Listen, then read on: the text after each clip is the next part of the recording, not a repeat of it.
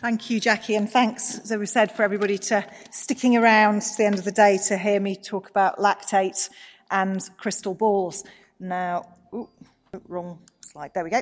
So I'm assuming that because you're all here at a veterinary evidence-based conference, you're not great, you're not great believers in the crystal ball as a way of predicting the future, um, and hence the answer to this question is pretty obviously um, a yes. In that even if they're not that good, they are better than a crystal ball. If there is anybody in the room who thinks crystal balls are fab at predicting the future, then uh, welcome to our community. And I hope you, I hope you enjoy this session.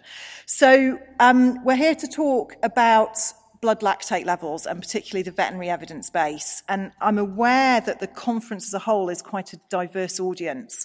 And I know I've certainly really enjoyed listening to some topics earlier today that are not topics that I would usually listen to, um, as I usually attend emergency and critical care conferences, and that actually sharing that diversity across uh, both our veterinary and nursing professions is a, is a fantastic thing to do. Um, equally, it means when I was putting this lecture together, there was a bit of a dilemma for me between how much to sort of jump straight into the evidence base versus giving a bit of context for those of you that don't inhabit the clinical world that I live in, um, in terms of what is blood lactate and what am I talking about. So I decided to try and go for a little bit of a balance and has that moved on? No, wrong one, sorry. Um, and so the first probably about 10 slides are really just a little bit of background as to what lactate is and why we think it could be useful as a prognostic indicator before I move on to the evidence that exists and how it has been used in the veterinary community and some of the challenges that I see with that that I think might have a, a wider perspective um, to play in other areas of um, specialty medicine, particularly communication of the evidence base into the practicing profession. So for some of you in the room, I know some faces very well, and the first few slides are hopefully going to be um, very, very dull to you. For others of you who don't have an emergency critical care background, it'll hopefully just give you a sense of why this is an area that is an active area of clinical research, both in the human field, but also here, as we're talking today, in the veterinary field. So shock is one of the commonest reasons that critically ill patients die. And the reason that we use lactate is it's a very easily measurable, we use little machines like this, kind of very similar to glucometers for anyone that isn't familiar with them, where we can really get pretty much immediate, takes literally seconds to run from tiny drop of blood, get a very quick analysis of what a patient's blood lactate level is. And it provides really uh, an objective marker of shock. And the question really is, can that help us to prognosticate? So, why do we care? Uh, as a critical care specialist, uh, shock and perfusion is one of the things I worry about the most. Um, it's obviously perfusion is about moving oxygen around the body, delivering oxygen to the tissues, and um, even those of us who are maybe involved in more the epidemiological aspects of the veterinary world, I'm sure are all more than aware that if tissues don't have oxygen, then uh, the organism isn't long for this world. Um, and the reason that we care so much about this is cellular energy production. So, in aerobic conditions, so when oxygen is being delivered to the tissues, then we get 38 moles of ATP produced per mole of glucose that gets to the tissue that's in the in the in the cytosol. In anaerobic conditions, when those tissues are poorly perfused and starved of oxygen, that decreases to two. So a dramatic drop in cellular energy production, and that has really significant consequences for the cell um, in terms of really all of the cell's functions, and ultimately mean that the cell function will start to fail, and as cells functions start to fail, then ultimately the cell fails, the organ fails, and if you have enough organs fail, the organism fails. Uh, and that's obviously what we're trying to avoid, or to be honest, to, to ensure that if it does happen, it happens kind of at a time of our choosing, if you like, and with the active engagement of the owner that euthanasia is the right thing um, for this patient at this time. And we talk um, I said lactate being a marker of shock, we split shock into a number of categories, of which volume loss, whether that's blood loss or, or other fluid loss into uh, systems such as the gastrointestinal system, um, are most important. And we heard Kelly talk just before the tea break on the trauma registry, and we do see a lot of trauma, and lactate is used widely in trauma patients to help uh, assess the severity, the severity of the shock. This was one of my favourite patients from years ago who'd had his face uh, ripped off by his sister, his little dog called Les. I mean, he did fine, but he presented with a significant amount of blood loss, very severe shock, and a very high lactate. So he's exactly the kind of patient we'd be talking about as to whether when we see patients like this and we're having uh, sometimes quite difficult conversations with owners about options for those for, for that animal and, and what the owners want for, for their pet, uh, can use of lactate be something that helps us to guide those owners into making, making the decision um, at what can be a very, very stressful time, and we will return to that. So typically, when we're teaching veterinary students and what we're using in the field day in, day out, and those us if we don't have access to lactate, we're assessing shock on physical exam parameters. And that although those with experience can be pretty accurate, um, adding an objective marker that can be measured in the blood, a biomarker if you want a, a different word for it, can add to the adds to the depth of that exam we get and give us confidence, I guess, in our interpretation of the physical exam. I think for very experienced clinicians, and I, I do have arguments with a number of my very good friends who are emergency critical care specialists, that really lactate is useless because actually if you're good at a physical exam, the lactate shouldn't tell you anything that you don't already know. And I can kind of see that point of view.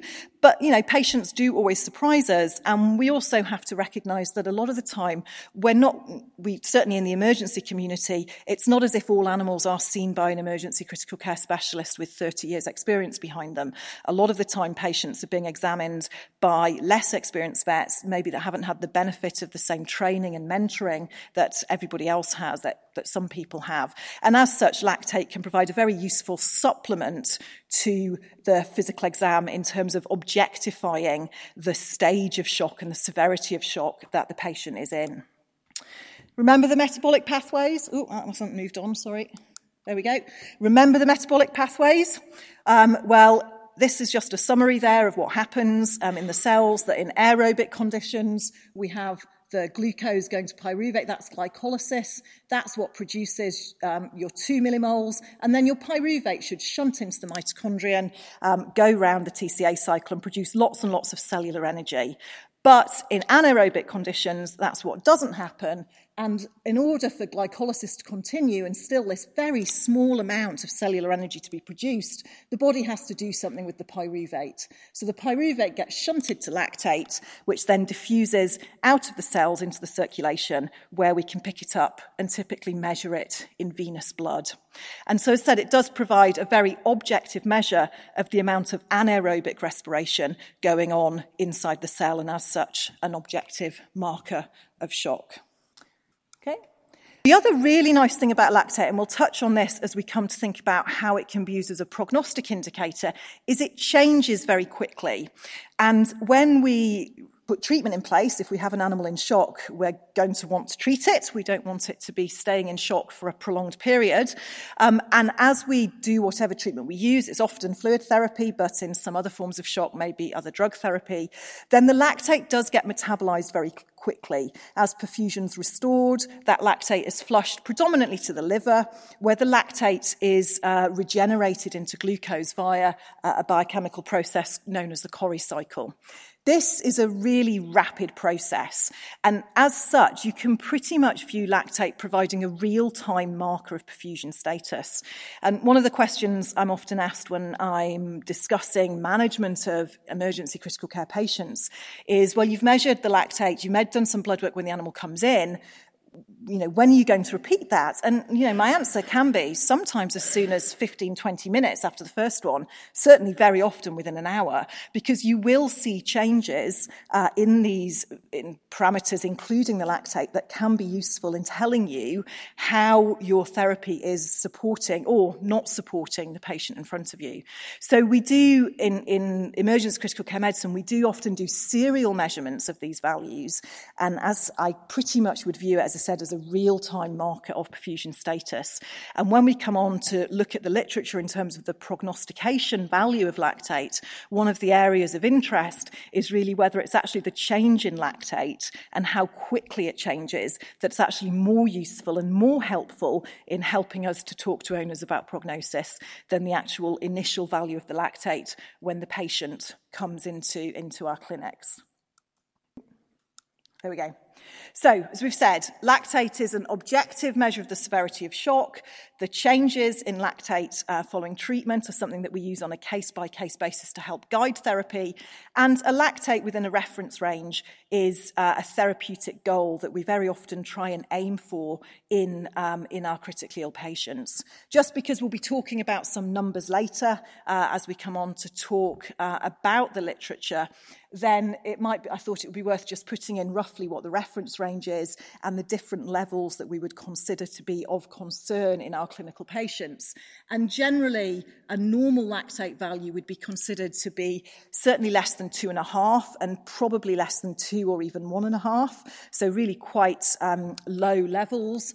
Animals with evidence of mildly poor perfusion, some people call it mild shock or compensated shock, will have lactate levels in the two and a half to five range. Once you're getting above five, you're moving into animals that are much more severely compromised. Um, some people use the term moderate shock, or you're moving towards decompensated shock. And certainly, if you're getting values higher than seven, that would be of, of very severe concern. And we see in clinical patients, we will certainly see values up into the late teens in patients with shock. Um, those patients are, well, you certainly don't need, you don't even need a degree in veterinary medicine to know that those animals are profoundly compromised. Uh, but those animals um, potentially, if you're able to reverse that lactate, it's a marker of severity. But if that animal has just had a significant event happen to it very um, acutely and it's with you very quickly and you are able to reverse that lactate change very quickly, then it's not necessarily um, a marker of um, a marker of mortality. It's one of those things that I don't know if other specialty areas are the same as emergency critical care, but uh, we always have competitions for who's seen the highest number and managed to save the patient. And it's one of those little games that we can play that make going to work just that little bit more fun if it's not fun enough already. So those are the kind of numbers that we're talking, talking about. Um, most of, from here on in, I'm pretty much going to talk on dogs. Cats, um, I I'm, much less of a cat person, so it kind of makes me feel comfortable talking about dogs. But um, cats just are a bit more of a challenge, and there's much less published info available. Um, the literature on prognostication is pretty much all related to dogs and canine conditions. There's a little bit of it literature available in cats um, on reference ranges and looking at uh, the levels of lactate in cats and prognosis in um, septic peritonitis but it's, um, there's much less of it, and I think generally the lactate is much more of an add-on to the paper rather than the focus of the literature. So we probably won't say very much more about cats from here on in, but just for those of you in the room who are clinically oriented, I guess my clinical impression is that, of course, it doesn't behave exactly as dogs do. Whereas dogs in shock, you get a fairly linear increase in lactate. Cats, it seems to stay, stay low in surprisingly sick animals and then suddenly jumps up to a moderate level. Uh, but actually, those animals, those cats that have lactate elevations to the four to six, should be the kind of moderate range in dogs, I think generally my impression is are much more severely compromised. Now, of course, that is a clinical anecdote, um, and I think it would be quite hard to actually document that. Cats are a particularly difficult group of patients to work with, in, especially in terms of shock, where their, their biological behaviour in shock is quite different to, to dogs. So as we move on to thinking about the literature, so far what I've presented is the fact that lactate is something that we can measure in, in venous blood, so very easily obtained blood samples. That gives us a good sense of the presence of shock and the severity of shock and the amount of anaerobic respiration going on globally in that patient. Well, of course, it's, it's not quite that simple, and one of the things that can confound some of the clinical studies is, of course, that in biology, nothing ever works quite as you would like it to. And of course, lactate doesn't just change with global hypoperfusion, which is what I've been talking about so far. So lactate could also potentially increase in other areas of um, other situations where there is an absolute or relative tissue hypoxia, and animals that are unable to get oxygen from their alveoli actually into their into their bloodstream to circulate to the tissues, animals that have really low, it has to be very anemic animals, we're talking about very low PCVs, but again, if the oxygen delivery is compromised by very severe anemia, that could be a cause of a hyperlactatemia. And in terms of relative tissue hypoxia, excessive muscle activity. Um, so if the animal is twitching or trembling while the blood sample is being taken, if you think about if you're taking a cephalic blood sample and the animal's doing that and you're trying to occlude the vessel to get the sample, then there may be a localized lactate buildup in that part of the limb that you are then detecting that isn't reflective of globalized hypoperfusion. Also, animals that are immediately post seizure, that's some of the highest lactates I've ever seen, have been in animals that have literally just finished seizuring, where you get a blood sample. And you can get lactates up to 30.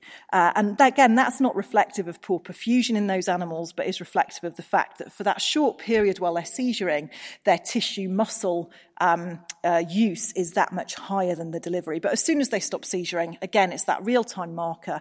Literally within 10, 15 minutes, it will be back down to normal once the seizure has stopped. But all of those things can affect or could be uh, confounding factors when we're thinking about how we interpret the literature. And then even more confusingly, there's also this type B lactic acidosis, which is where lactate is produced in the body when there is no tissue hypoxia. So that's generally because of changes in the way the cell's metabolic apparatus is working. So in type B1, it's because there's some other process that is causing that glycolysis uh, progression into the TCA cycle to go slightly awry. Things like sepsis, some of the uh, severe endocrine disease diseases, neoplasia. Um, B2, where there are um, where we have drugs that can impact on that, that how that cellular uh, engine is working, and then B3, which I'm, I'm not sure, and there may be people in the room who can correct me. I'm not sure it's ever been documented in small animal patients, but certainly in humans there are inborn errors of metabolism that uh, can mean that people just produce lactate um, because of uh, their cells' metabolic machinery is not quite working in, in the normal way. So these are the clinical red herrings, and these are the things that could impact on, on our ability to interpret the literature. So lactate will be high, but not represent shock. In sometimes it's pretty obvious, um, things like uh, post exercise or recent seizures, and it's not going to be confused with some of the clinical conditions we're talking about. But some of the other ones, particularly sepsis and endocrine disease, could be confused with some of the uh, situations we're talking about where we're trying to use lactate to prognosticate. So, in clinical practice, and I do a lot of teaching of, of, emergency vets up and down the country, both within the business I work for, but also uh, more generally at conferences and other CPD events. And generally, my advice is that um, we should be measuring lactate in critically ill patients, that ideally we should be doing it um, serially. As we said, that lactate clearance can be um, potentially just as important as the actual value. And that it is an important tool that is um, very useful for anybody who is seeing emergency patients to have available. And things like the kind of advice that we look at um, treating shock and measuring the lactate both before and after a fluid bolus treatment. And if we have patients, uh, emergency patients that we think require general anesthesia as part of their management, to try and normalize the lactates and, and effectively document that we have got rid of, for want of a better word, the shock before subjecting them to anesthesia and all the drugs and the inevitable consequences of those drugs um, is a valuable thing to have done. Um, we would also use it, and this is particularly when we're working with um, less experienced colleagues, to um, help help people um, really develop that sense of judgment. I mean, I was very lucky when I was training as an emergency vet. I was always working with people who were more experienced than me. So I would assess an animal for shock and get someone who was way more experienced than me to look over my shoulder and go, oh, yeah, I agree with you. Or, oh, no, I think you've completely misinterpreted that pulse quality. And that's largely how I learned. Now, a lot of veterinary surgeons in practice, and here, especially with the evidence based medicine, we're talking about how we can make sure that this reaches all sections of our veterinary community. And there's a high proportion of emergency vets are are not going to be able, have the luxury of being trained in that environment and are going to be able to have some training and mentoring, but are going to be doing a lot of learning on the job. And in that situation, having a lactate to help you um, assess, um, the, uh, uh, give you confidence in your clinical exam is also a, a, valuable, a valuable thing to do. So, coming on then to I think we, undoubtedly we are using this as a clinical tool. I would say pretty much all emergency only practices, both in the UK and abroad, will be using this and have been using lactate probably for the last 20 years. Um, I think I've been a vet 18 years now, and it was being used just as I was starting. I've, I have never practiced without lactate. There we go. That's a, probably an embarrassing thing to say. Um, and so we are using it as a clinical tool day in, day out. But actually, how can it help us? How can we use that evidence base to try and help us improve our care? And particularly for me, it's about how we can try and use it to help us work with our owners to make the best decisions for the patients that come through our doors. And it's long been recognised that lactate can have a prognostic prognostic implications. And this study was the landmark study really from 1970, so, so it's older than me, um, looking at evaluation of lactate in human patients with acute circulatory failure.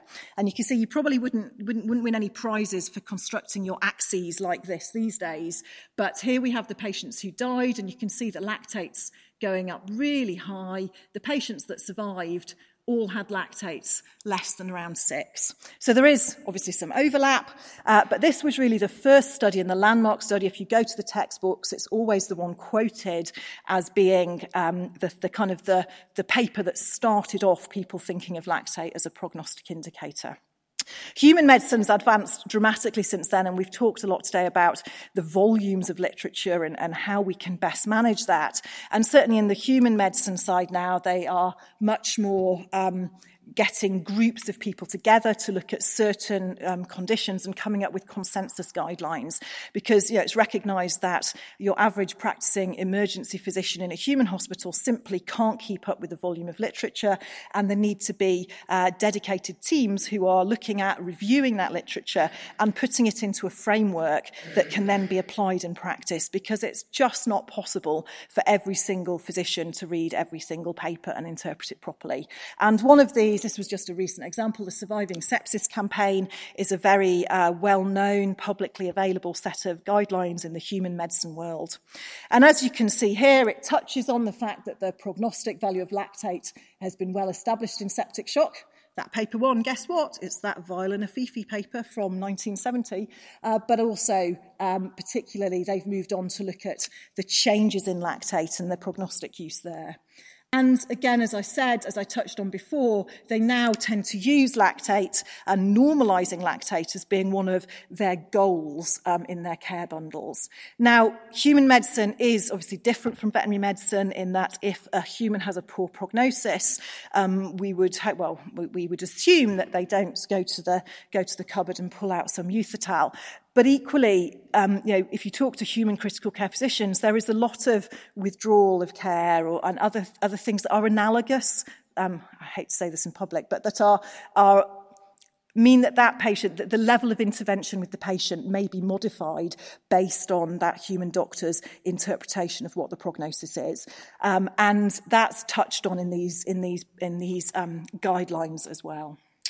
So for us, it's even more important. I don't know, there's a number of emergency clinicians in the room, but whoops, I think everybody will recognize the phrase, I'll find the money if my dog will live. Is that a familiar phrase to people? A few people smiling out there. When we're dealing with emergency patients, we have distressed owners at an acutely stressful time being asked to make um, decisions that are very emotionally but also financially challenging for them. And we have a really important role in helping guide them to the right decision for them and their pet at the time. And sometimes that is going to be euthanasia, sometimes it is going to be progressing with a likely expensive and quite emotionally involved period of care. And so this is where lactate does potentially have a really important use for us. And there have been a number of studies uh, put out, which I'll, I'll touch on, um, most of them are synced so far. We're very unlike the human field where they can pull on multiple studies uh, looking at the same really the same question from slightly different angles and merge the data and things like systematic reviews and meta-analyses are all part of that. Veterinary medicine, as you all know, is, is way before that. And generally, we're looking here at uh, single papers, looking at single populations. But lactate has been reported to be prognostic in all of these uh, different conditions in dogs. We'll just look at a couple of those papers in more detail. This, I, I personally think, was one of the, the better ones. Um, it was well described, well written. It was relatively um, uh, to be honest, when I'm reading papers, I like them to be quite focused rather than waffly.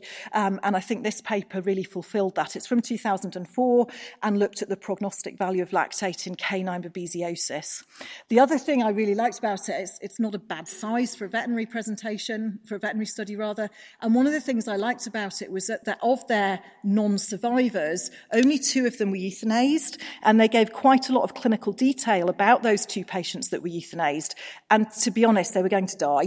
I think it would have been one of those situations where you were racing to get the euthatal before the patient died. The, the clinical description of those patients was uh, really hugely compromised. So that gives me, again, we talked, I know there's been some talk today about how euthanasia and, and our ability to perform euthanasia can bias prognostic studies. But that was one of the things I liked about this. I felt that it was probably less, probably less biased than some.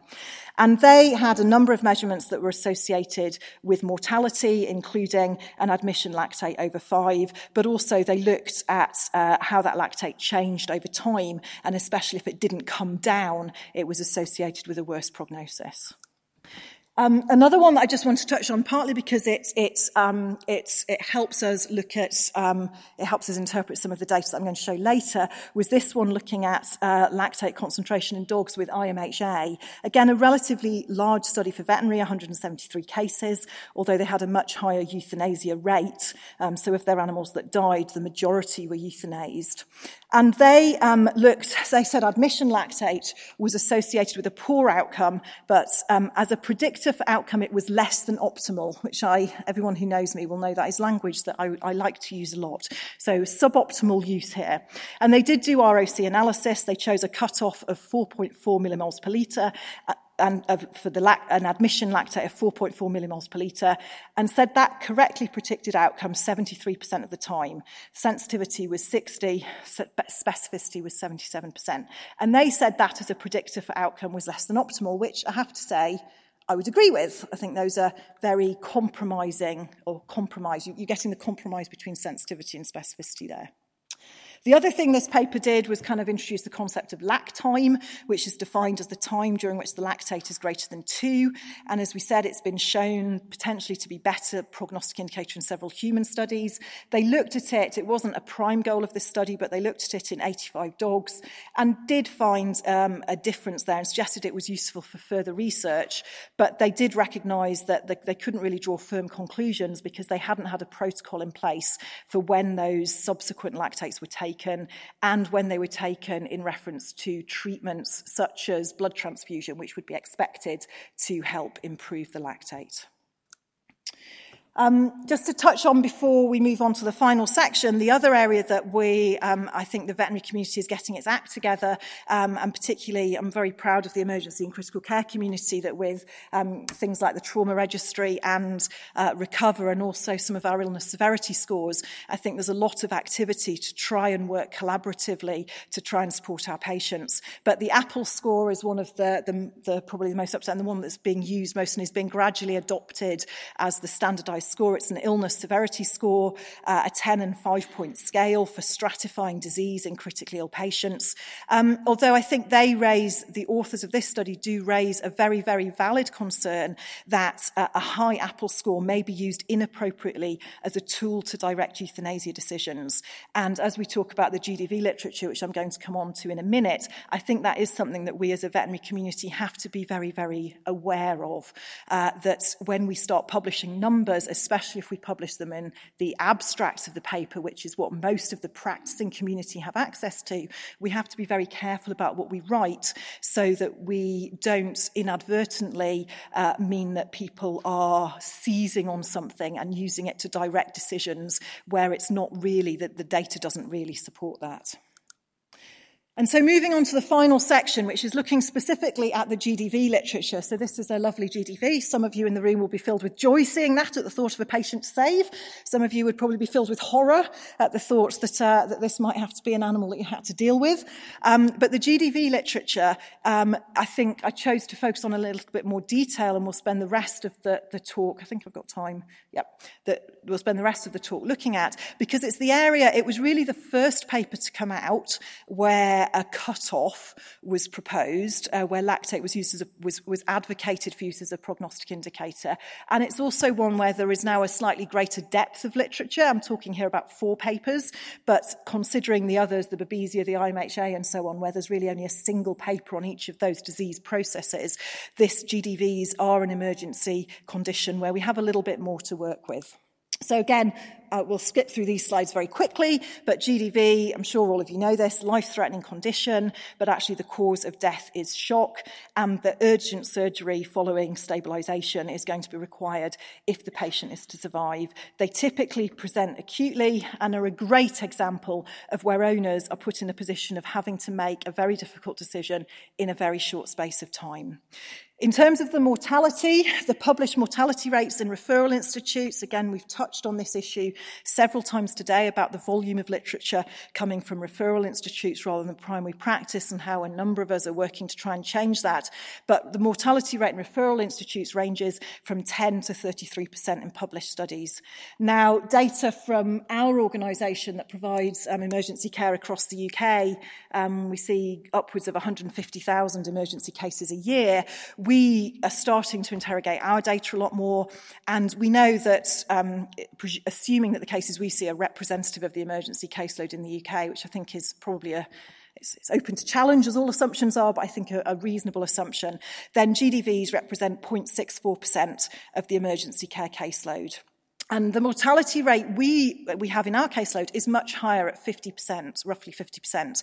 But these are pretty much all euthanized prior to surgery. So this suggests that, you know, the owners come in, the diagnosis is not usually a challenging diagnosis, it's being made, but that the owners, after discussion, are deciding to put their pet to sleep rather than go for the surgery that will uh, have the chance of returning their pet to them in health. Um, uh, having said that, the mortality rate for our patients in the primary care caseload that do undergo surgery is com comparable to the figure for referral institutes. And I think our mortality rate for surgery patients was around 20%. So for those that do go to surgery, the outcome is, is not dissimilar to other institutions. The other thing that I'll touch on is a lot of the papers talk about gastric necrosis and how lactate is a predictor of gastric necrosis, which is being used almost as a surrogate for mortality, in that we know that a proportion of patients where they twist their stomach will develop necrosis of the stomach. And this is one, it's not quite necrosis, Um, but this would be one that looks a, a little bit dodgy and how you'd, you'd want to watch and wait for a bit before deciding what to do. Uh, but those patients, we know that gastric necrosis, if it is present, is associated with a poorer prognosis, although patients with gastric necrosis can still survive. So this was the first paper that came out, and I kind of, um, I feel very aligned to this paper. I think at one point in my life, I could probably recite nearly the whole paper because it came out just as I started my internship in the States, where we saw a lot of GDVs, and, and Des Hughes was one of my mentors. So I probably could literally recite this paper at one point in my life.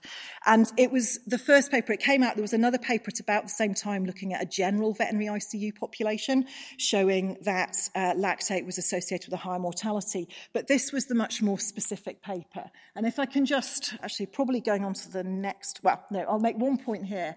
Here, they do say, and I'm sorry, this probably looks slightly blurry, um, they do say that preoperative lactate is a good predictor of gastric necrosis and outcome.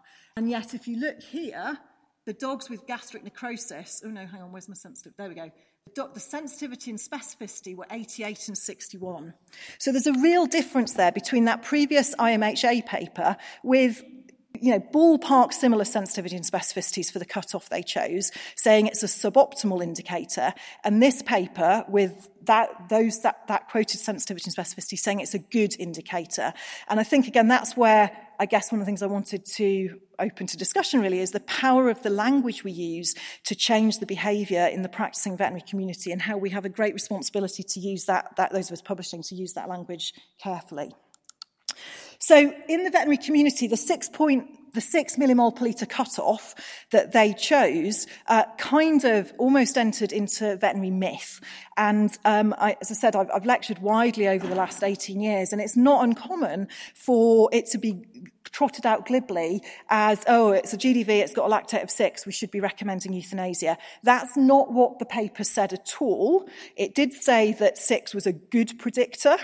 Um, but it didn't say that patients with a, a lactate of greater than six should be euthanized. And yet that is a number that a, a reasonable proportion and very reasonably of the practicing community seized on. And it, it doesn't surprise me. We're dealing with very distressed owners who we want to be able to guide with very clear information. Uh, and when we have clear numbers like that, it's very easy to seize on that as being a good tool to support our communication. So, as I said, there, here we say 99% of dogs with lactate less than six survived, 58% of dogs with a lactate greater than six did not survive, but that means that 42% did. Um, so I think there's, that that kind of has got that got a little bit lost as this paper was was put out more widely into our community. And I think it was a real concern amongst many in the veterinary critical care community as to how many owners may have been dissuaded from surgery on the basis that their dogs with a lactate higher than six um, had, um, sorry, dogs with a GDV had also had a lactate higher than six. I think the other thing is that I, do, I don't know the answer this question, how that is now impacting on GDV studies, um, especially those done in the primary practicing community where we are measuring lactate and where you know, with the best one in the world, we can't, um, that the conversations that go on between the primary veterinary, between the primary vet caring for the animal and the owner uh, take place, uh, are private conversations in the confines of a room. And we all know how powerful our word can be in that situation. Other people, interestingly, remember the 6.6 cutoff, uh, which was actually the median level for those dogs that died. Um, and I can't actually remember what the median was for those that didn't, but it was a lot, a lot lower than that. So that then went on and it went, it was quiet for a long time. So that paper was published in 1999. And really throughout the 2000s, that was the one that was cited. And I think it's a really good paper, although I guess with hindsight, use of the word good in the conclusions, I would maybe uh, uh, challenge. And then this paper came out. This was paper from a very large, very well established emergency and critical care, or emergency critical care led specialty, multi-specialty hospital in the States. And it was again looking at that evaluation of plasma lactate as a predictor of gastric necrosis. It specifically mentions the six millimole per litre cutoff as a rationale for challenge um, in, whoops, sorry, um, in, in the introduction. Um, and the authors, specifically in the introduction, state the authors contend that in our hospital, an initial lactate in dogs presenting with GDV doesn't predict the presence of gastric necrosis nor overall survival. And again, it's highlighted in the conclusions. And again, we have to remember not everybody, a lot of the a lot of us, including me actually a lot of the time, only have access to abstracts. If you don't work in an academic situation, it can be quite hard to get access to the full papers quickly. And in a busy clinic, it can be very hard to read them. So this paper seems to present conflicting evidence to the long-standing um, de Papp newspaper that everyone had used, uh, used for a long time. There have been a couple of other papers. So there was a paper by Zacher, came out at about the same time. They used a cutoff of nine, uh, and they were looking more specifically at changes in lactate over time. I'll touch a bit more on their results later. And then there was another paper from the same institution as the original de Papp paper came from, uh, but again, this time uh, look, using a cutoff of 7.4 millimoles per litre. So essentially, we have four different papers looking at the prognostic utility of lactate in, uh, in patients with GDV, which at a superficial read could all sound like they were saying really quite different things. If you actually look at the patients, though, the patient groups actually aren't that different. So you can see they're all reasonable sized studies. They all have pretty similar survivals. The two latest, latest studies have lower levels of gastric necrosis. It's interesting to speculate why that might be the case, whether owners, are rec- owners or the referring veterinary community are recognising these patients and getting them to a referral institute sooner. I don't, don't quite know. There was no real answer to that in the studies. Um, and again, the survival with necrosis, the two studies out of the University of Pennsylvania had a much higher survival with necrosis than the other two studies. Equally, if an animal's got gastric necrosis and it doesn't survive, it's usually because it's euthanized on the table. So that does suggest that there may be differences in how ambitious the surgeons are at different institutions and potentially the surgical culture within those institutions. But overall, not that different. If you actually look at the lactate values, again, this takes out the Zacher paper because they didn't report the lactate values in quite the same way. But again, the initial lactate actually isn't that different. Um, so, and the, and the proportions that had an initial lactate. So the patient populations really aren't hugely different. But what is different is how the authors chose to kind of cut and slice the data and what cut-offs they looked at uh, and how they prioritized sensitivity and specificity when they were looking at what cut-off they would, they would recommend. And so here you can see the cut-off, original cut-off chosen, we said that it's kind of in the veterinary myth, world, if you like, was six. Zacher looked at a much higher one. Green looked at a much lower one, but really prioritized specificity in terms of survival, which kind of makes sense. Um, you know, you want to be pretty, um, you know, a low false positive rate makes sense for survival there, but um, that might be why their number's a bit different. Uh, and again, the Santoro Beer study really pretty similar to the to the de Papp study, but used a different cutoff there. And then in terms of the necrosis cut-offs, see that the one published by the Green paper, which was the one that almost directly challenged the original study, they actually chose a cut-off of 2.9 as their predictor for gastric necrosis. But look at how they've prioritised, how they've maximised their sensitivity there at the expense of specificity. So they, they chose, you know, the, the authors of these papers can choose how to cut and slice that data. They chose that number to maximize their sensitivity. And that has a cost in that a greater number, they had a greater number of false positives. And in fact, only 28% of their dogs above the cutoff point actually did have necrosis. Not very many below had it, well, one, I think, but um, a, a reasonable proportion above didn't. So the cut-off choice is really, really important for this literature. And we've only got four papers uh, on this, which, as I said, at a superficial read may say slightly different things. But actually, if you probably combined all the data, you'd probably come up with really quite similar conclusions, I would suspect. So the original study chose uh, the, the original cutoff was chosen purposefully to optimize specificity just. The Zacher and Santoro was more of a balance, and the Green Paper reported values that maximised sensitivity for necrosis and specificity of survival. And actually, it does let, beg the question as to whether we should be looking at two different cut-offs for use in clinic, for recommendations in clinical practice. So a low one, below, and if the dog's lactate is below that, we can say pretty confidently it will survive, and a higher cut-off where we can say pretty confidently that there's a reasonable chance your dog will have necrosis and thus have a higher rate of likelihood of complications and potentially expense. But then there's going to be a group of dogs that lie in between where, you know, we're not really helping um, decide, helping decision making with those dogs. Um, I said I'd just touch briefly, I'm getting towards the end now, I said I'd just touch briefly on the Zacher paper, and it was one I said that more focused on the changes in lactate and found that survival was significantly lower. Again, as you'd expect, uh, dogs that had a, a higher final lactate a, a smaller absolute or percentage change in their lactate following stabilisation with fluids. So, considering lactate and serial considering lactate and GDV, where do we go from here? Well, I think it's probably fair to say that we can use both the initial and particularly serial lactate to guide decision making, but we do need to be uh, appropriately cautious with our wording. I think generally if the lactate is, is low, um, so maybe very mildly elevated, but certainly not even into the moderate range, then it's reasonable to tell owners that survival is likely. If the initial lactate is over six, it does make gastric necrosis and potentially higher expense more likely, But the really important thing that I think the veterinary community has, has fallen foul of, or, or some members have there, is that even with necrosis, two thirds of those dogs can, do, can and do survive. Having said that, due to the overlap between the groups, um, you really have to go and have a peek before you can make any firm decisions or recommendations. So what are the challenges in the veterinary community? Well, the volume of information is growing and can at initial reading be conflicting? And I, I was actually just reflecting that I read each of those papers as they came out. Um, I went back and looked at them last night, uh, and it literally, I was sat at my kitchen table from 9 p.m. until midnight reading through them um, to make sure that I had actually read them properly and with an appropriate level of focus to remind myself. You know, realistically, that's four papers about 0.64% of the emergency caseload, and it's taken me three or four hours to really go through the detail. And I think we really need to be very cognizant of that.